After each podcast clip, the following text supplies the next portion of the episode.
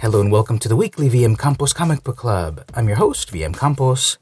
This is the series where I review a comic book, new or old, from my collection and rate it on the factors of the cover art, interior art, plot, and enjoyability of the book. And then I tell you to get it or shred it. This week I'm reading Aphrodite 9, number 0, published in the year 2000 by Top Cow Image and Wizard Comics. For the video version of the podcast, head on over to youtube.com slash vmcampos and consider pledging to the podcast for $3.33 a month at patreon.com slash vmcampos. Now let's get on with the show. All right, a little bit of behind the scenes info before the main review. This is a key issue. It is the first appearance of Aphrodite 9, also known as April. This came with an issue of Wizard Magazine. I forgot to look up which one. Maybe I'll put it up on the screen here if I don't get lazy. But this is a preview of a brand new Top Cow slash image character, Aphrodite 9. It shows her vague origin, and this was common at the time. We were getting either issue one half or issue number zero in joint collab with Wizard Comics to get you enticed about a brand new series coming soon. Aphrodite 9 is an Image Comics character. We'll get into all her details in a bit. But she's been around since the year 2000, on and off, and had a relatively recent series as of this video recording. But throughout the years, on and off, she's had her own series, which take place in a futuristic world where assassination is the name of the game oh, and Lost Memories and such. But yeah, this is her very first appearance. So if you're reading Wizard Comics, you got this key issue right in your mailbox. So you could fantasize, I, I mean, so you can dream about what was to come in this series. And that's what I'm reviewing this week. All right, cover art. Um, well, they weren't subtle at all. And I'm going to give you two big reasons why this cover is a 5 out of 5. Number one, I love the sort of high tech aspect of it, where you've got these glowing lines and computer printouts such as initialize ready, zoom 90%, bioroid intact. So that's always fun to me, just this pseudo tech aspect of things. I'm a tech person, and when I see tech in my comic books, I like that. And my second favorite thing about this book is yes, of course, that is so brazen like, hey, look at me.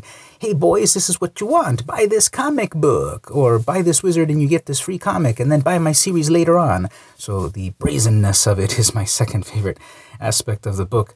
And it's definitely early 2000s. This was published in April or so in the year 2000. So a new millennium where we had Photoshop and other graphic software where you can render specular highlights, glowing effects, and lens flare with the touch of a button. So we'll give this cover a 5 out of 5 because it just screams early 2000s, late 90s bad girl, you know why you're here style. Interior art. Oh, actually, one more thing because I, I, forgot because I was distracted uh, for some reason. So, uh, David Finch and Joe Weems worked on this cover as well as the colorist Liquid. Now you know. So interior art is the same team there. We've got David Finch, Joe Weems, with actually a bunch of inking. Victor Llamas also worked on this, Marco Galli and Jason Gorder, and colors by Liquid, letters by Dreamers and Designs, Robin Spehar and Dennis Heisler. So a lot of hands were in this book. And you can tell because every one of them was pressing a different action in Photoshop. Look at this interior cover here. This is so unreadable, but we loved it. Back in the 90s, back in the early 2000s, technology was this amazing savior of humanity. And then, of course, we had it represented in such abstract ways in comics. This was, of course, after The Matrix. So you had to just be this really obtuse, abstract, visual side of things that makes no sense, but just is amazing. Trust me, bro, it's amazing. So look at this little detail here. I love this. This is so dumb, but I love it. Notice how on each of these credits we have editor colon slash slash. Hey, that looks like an internet website, right? These brand new websites that you type www.aol.com. So this is exactly like on the internet. Letters colon slash slash blah blah blah. Wow, so internety. Besides that, you've got like some Latin text in the background and then lens flares. Like, wow, this is so over the top. All right, but that's just the credits page, the actual interior art.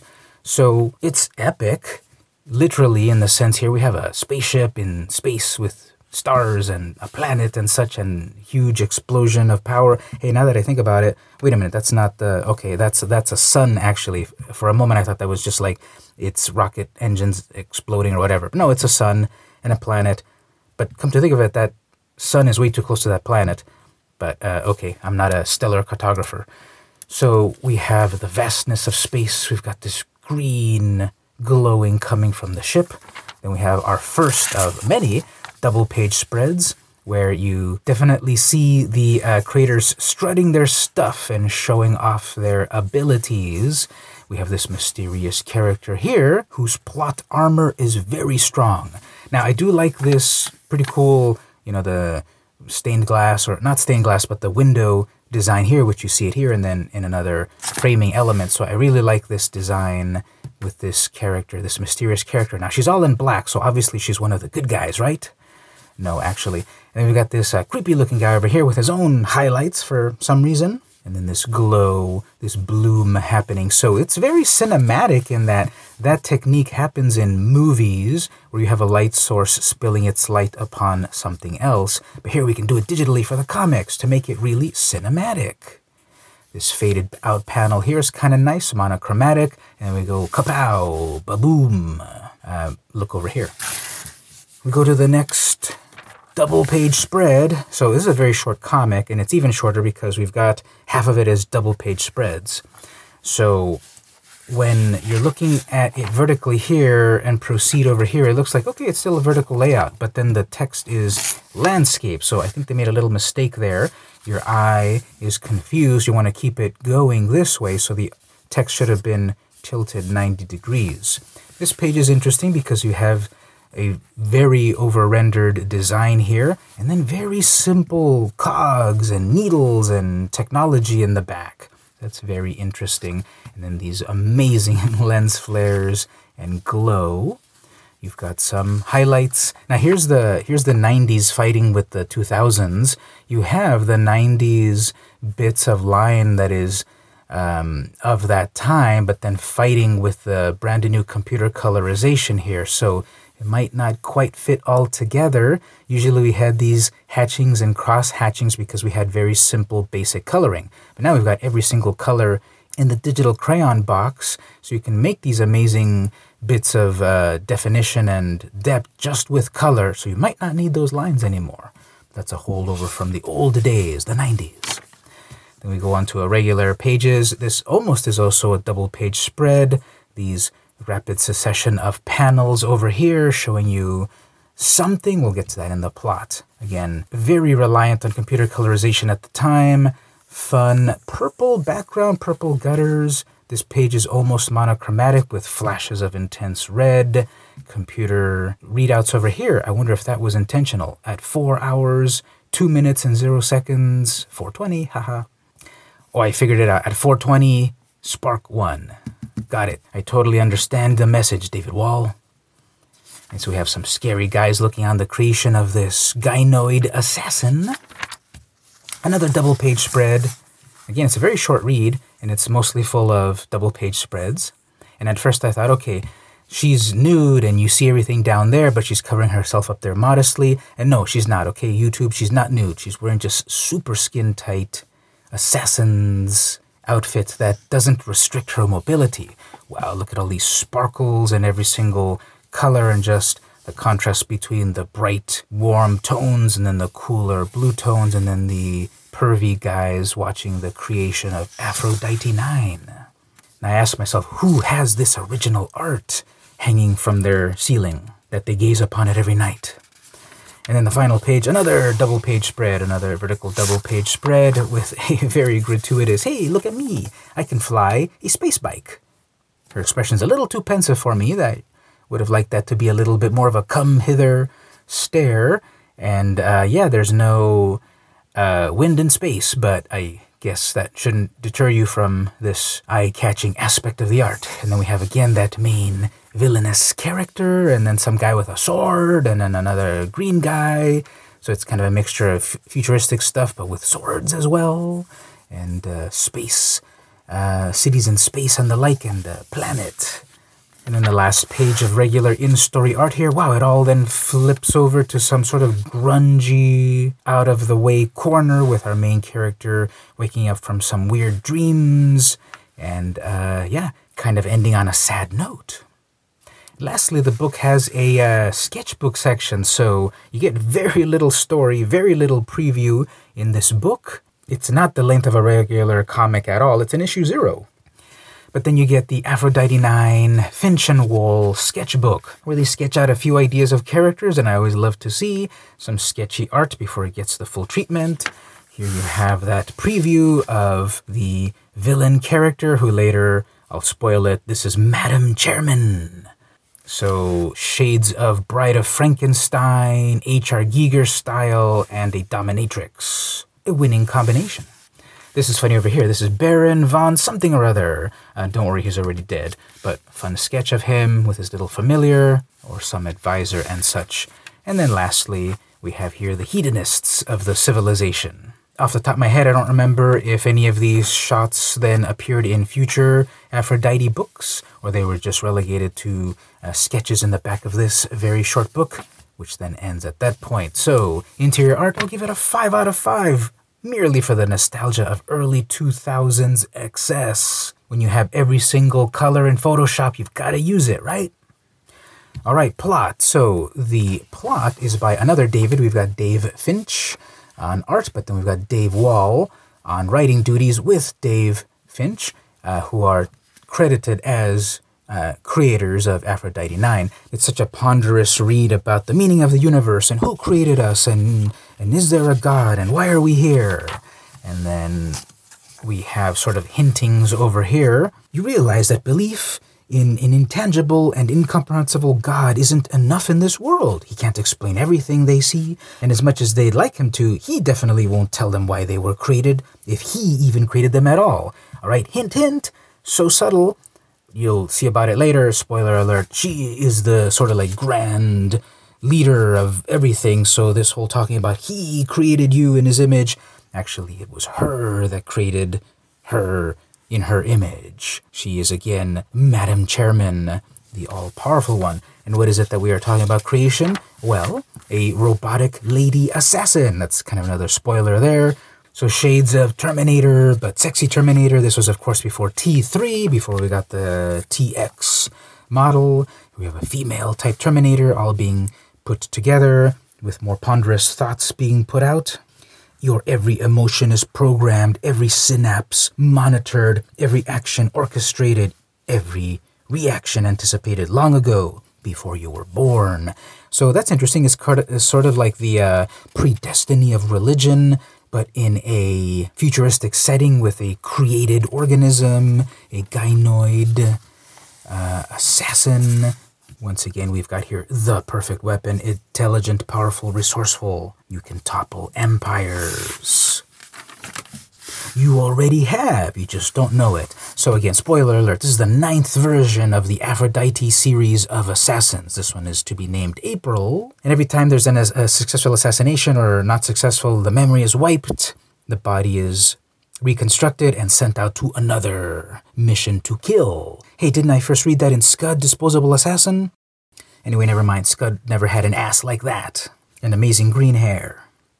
So Birch Here's another character that's going to play a, a role in things. We've got Madam Chairman, Aphrodite 9, and Birch with intergalactic shenanigans. But first, we have to have the mystery in this issue number zero of, okay, creating an assassin droid, uh, but she doesn't remember, ponderous thoughts. Believe me, Aphrodite, it's safer that way for all of us. Now, who's the narrator? I want to know who's the narrator. Is it David Wohl or some other uh, omniscient narrator?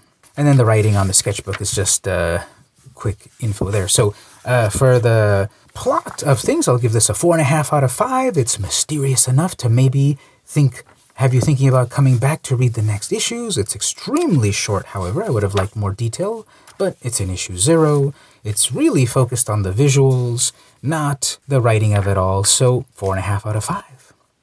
Enjoyability of the book. Okay, come on. Enjoyability of the book.